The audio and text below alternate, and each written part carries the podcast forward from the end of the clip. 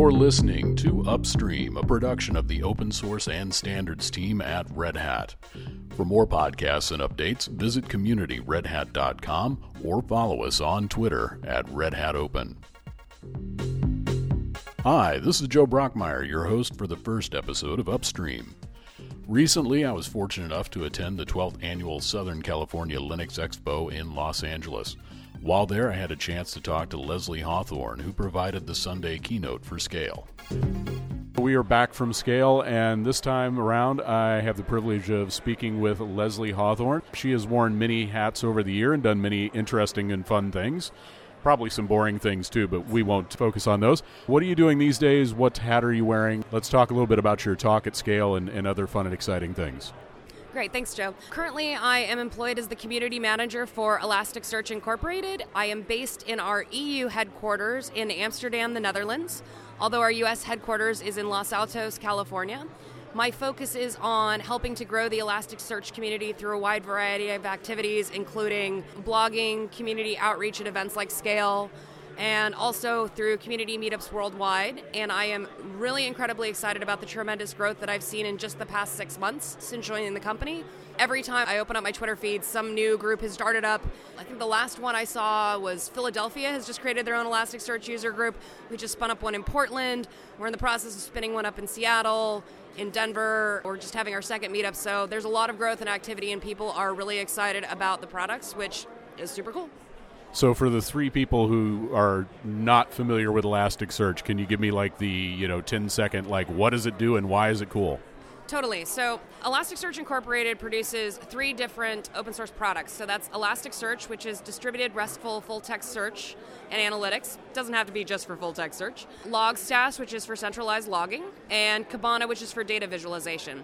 So, a quick and dirty example of one of the many use cases for our product line is let's say you're an e-commerce shop and you need to figure out when you want to put your red socks on sale for maximum profit.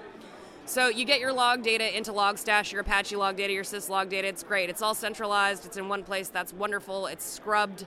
It's regularized. You're good to go. Then you start asking questions of it through Elasticsearch, like when do people buy red things? When do they buy sock things? When do they buy red sock things? And you get an answer. It looks like the best possible time to do this is on Fridays at 3 p.m., which is great but you get that information back as a JSON document. And JSON, while much more human readable, is not really human readable. So using Kibana, you're able to view the results of those queries in a variety of charts. So you got pie charts, bar charts, histograms, all of that wonderful good stuff. And altogether, this is called the Elasticsearch Elk Stack, which is why we were giving away cute little stuffed elk that were on our table in a stack, because I thought that was very clever on Saturday morning before no coffee obviously, because this is what you're doing, that's what you were talking about here at Scale, right? No, actually, I was giving a completely community oriented talk at Scale this year. The title of the presentation was Why Checking Your Privilege is Good for You. And the focus of the talk was talking about questions of inclusivity, diversity, and privilege in the technical community. And the reason I wanted to give this presentation was because I feel like a lot of our discussions around these topics are very contentious is, is probably an, a nice word to use but I think more often than not, there are folks who either don't have a way to plug into the discussion because they feel like it doesn't apply to them, or they feel like every time they participate in the discussion that they are told that they are wrong or that they are an awful person because they do enjoy innate privilege. And what I wanted us to do was take an opportunity to talk about the fact that innate privilege is not something that makes you a bad person or is not something that defines you as what sort of person you are. It's what you do with that privilege that defines you as an individual. And I want us to, to move past the idea of shaming or assuming malice on the part of our colleagues who are in positions of privilege, myself very much included, and instead start talking about ways in which they can be more helpful to people around them by being self aware of that privilege and why it's good for them to be self aware about that privilege. I think a lot of people, when you confront them with the idea of privilege, they kind of maybe draw back a little bit. When you're telling someone you have privilege, I would say most people who are walking around who have not spent any considerable amount of time thinking about the topic don't feel privileged. People feel like they work for what they've gotten, they feel like they I like John Scalzi's article a couple years ago now, or a couple months. It's hard to tell on the internet just how long ago it was, but about lowest difficulty setting, which is sort of a less, let's say, confrontational way to, to tell somebody, hey, you are in a position where you probably don't think about this, but you're going through life at a lower difficulty setting than somebody else, which to me is a more friendly way of saying you have privilege. What do you think of that? I think it is a more friendly way of saying you have privilege, and I actually think that one of the reasons why this topic is incredibly difficult is for folks who are not members of a group that gets stuff that we don't get because of who they are, which is the long way to say privilege. I include myself in this because as a woman, I am underrepresented in open source and in the technology field, right? I want to be friendly about my discussions with these because about these topics because I really care about my friends and I want us to be able to have mutual understanding. But at the same time, I can understand a lack of patience and frustration with having to play through the game on the highest difficulty setting Oh, and by the way, in addition to that, it's now your job to be nice to me while you explain the lowest difficulty setting that I have to me. And sure. I like to think that I am a lot more patient about this topic because, one, I have a lot more privilege than many other women who are in the technology field. Sure. And also, I, I just I want us to all get along. I am also very cognizant of and respectful of the fact that if you are that person playing at the highest difficulty setting, expecting you to then go and do even more work to help me understand why it is that my difficulty settings are lower, it's not a very reasonable ask. Okay. Right? How do you feel the talk went over? What uh, do you want to talk a little bit more about the some of the other points that you hit during the talk and maybe questions you got afterwards? I thought the talk went really, really well. I'm thrilled. I was a little bit nervous because these are these are contentious topics and they're they're difficult things to talk about and they're difficult because when, we when we start asking questions about privilege or difficulty setting, no one wants to hear that they're doing it wrong. And not only do people not want to hear that they're doing it wrong, but they really don't want to hear that they're doing it wrong because of not being aware of the situation or due to ignorance, especially when we're talking about a community of incredibly intelligent people. Because we like to think that we're super smart and that we know all the things. And we're still human beings and we do not know all the things. I was a little bit nervous that, that some people would feel that I was uh, attacking men or attacking white men. And I was also a little nervous that people f- would feel that I was telling them that they should explain to people on the lowest difficulty setting, you know, why it is that they were on the lowest difficulty setting when they're on the highest difficulty setting and have other things to do. Didn't get any of that. That's great. I had great audience participation. There were a couple of folks in the audience who were really good about s- stepping up and giving definitions for terms that are really unfamiliar to a lot of people like intersectionality or gaslighting or you understand in that general vein. And also just encouraging folks to realize that the same level of respect and gentleness that we want to show newcomers to our open source projects is that same level of gentleness and respect we need to show folks coming into dialogues around feminism or racial formation theory because these are foreign concepts to them because this is not the world in which they operate because the defaults are set for them, and they are playing on the lowest difficulty setting. I'm going to ask you for a little advice. So I'm going to start with advice to those of us on a low difficulty setting. So let's say you get criticized, whether it's friendly or not. Do you have like sort of advice how you can respond to that and come out of it better at the end and doing the right thing? Like, how do you respond and, and how do you deal with the fact that you may not be a horrible person. I am, but I'm horrible for different reasons. Keep that well hidden, I, I try. You may not be a horrible person, but you may have, in fact, stuck your foot in it. Yeah. So, thoughts on how do you deal with that? Part of it depends upon the way in which someone reacts to you when you have stuck your foot in it, because as human beings, this is never going to be a situation in which we do not find ourselves. We are going to screw up all the time. If someone says something to you along the lines of, I know you did not intend to say something that was horribly sexist just then, but you did, and here is actually why it was horribly sexist.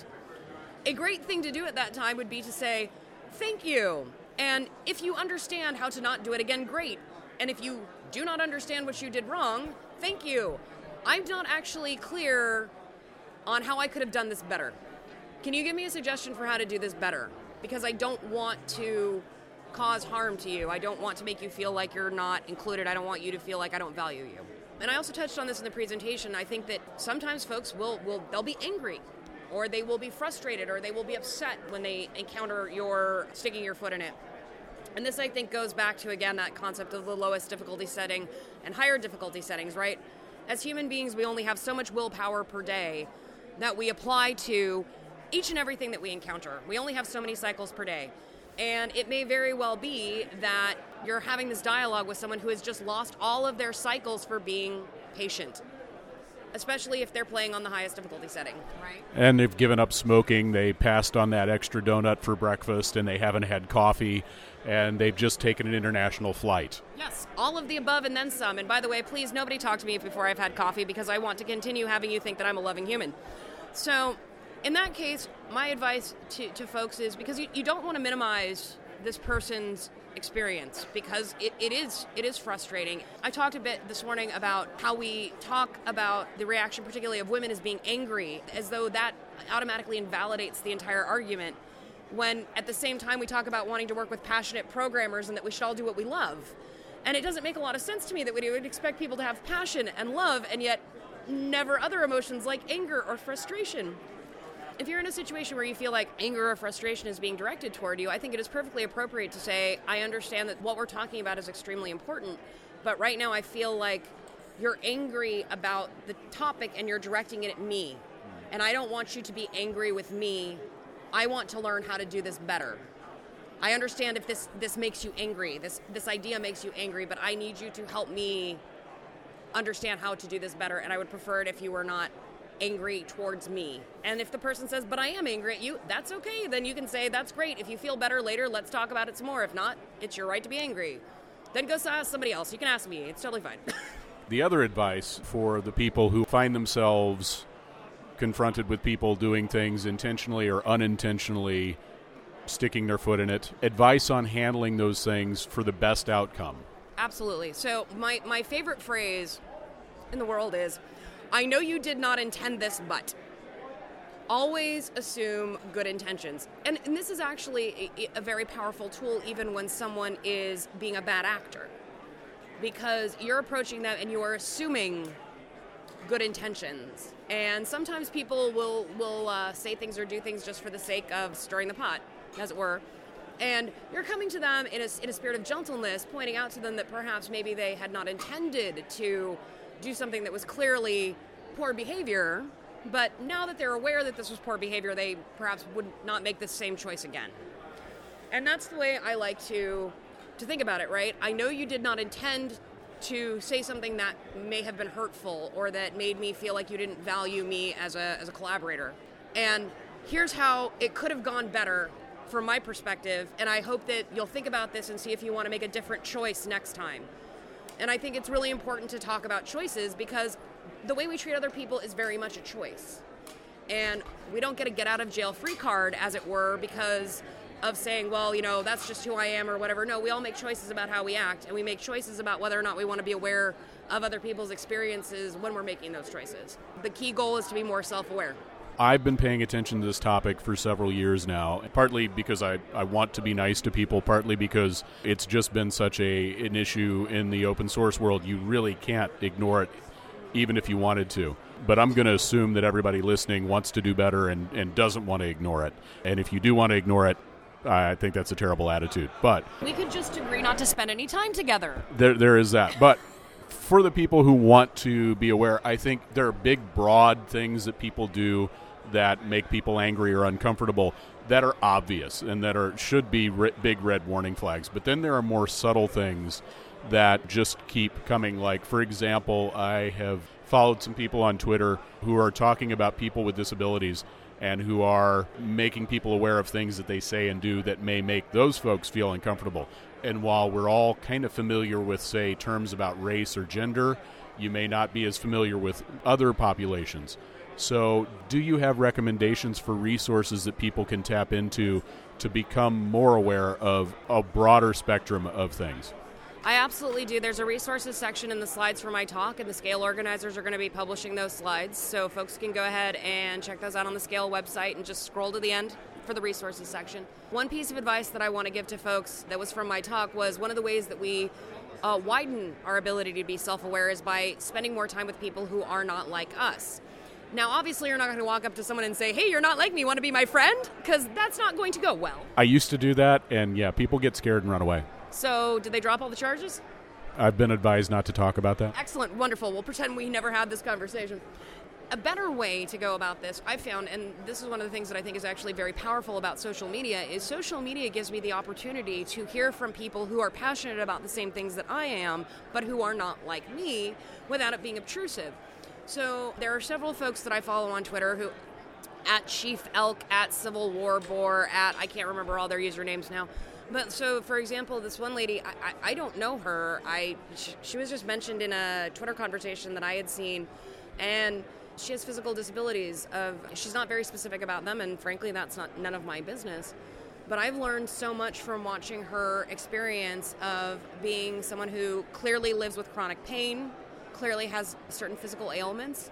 And she talks about many of the things which I passionately care about, but she talks about them in such a different way because of the lens of her perspective. And I have learned so much just from looking at things through, I don't want to say through her eyes, but the opportunity to to understand what these things are that are impacting her life that I would simply have never thought about.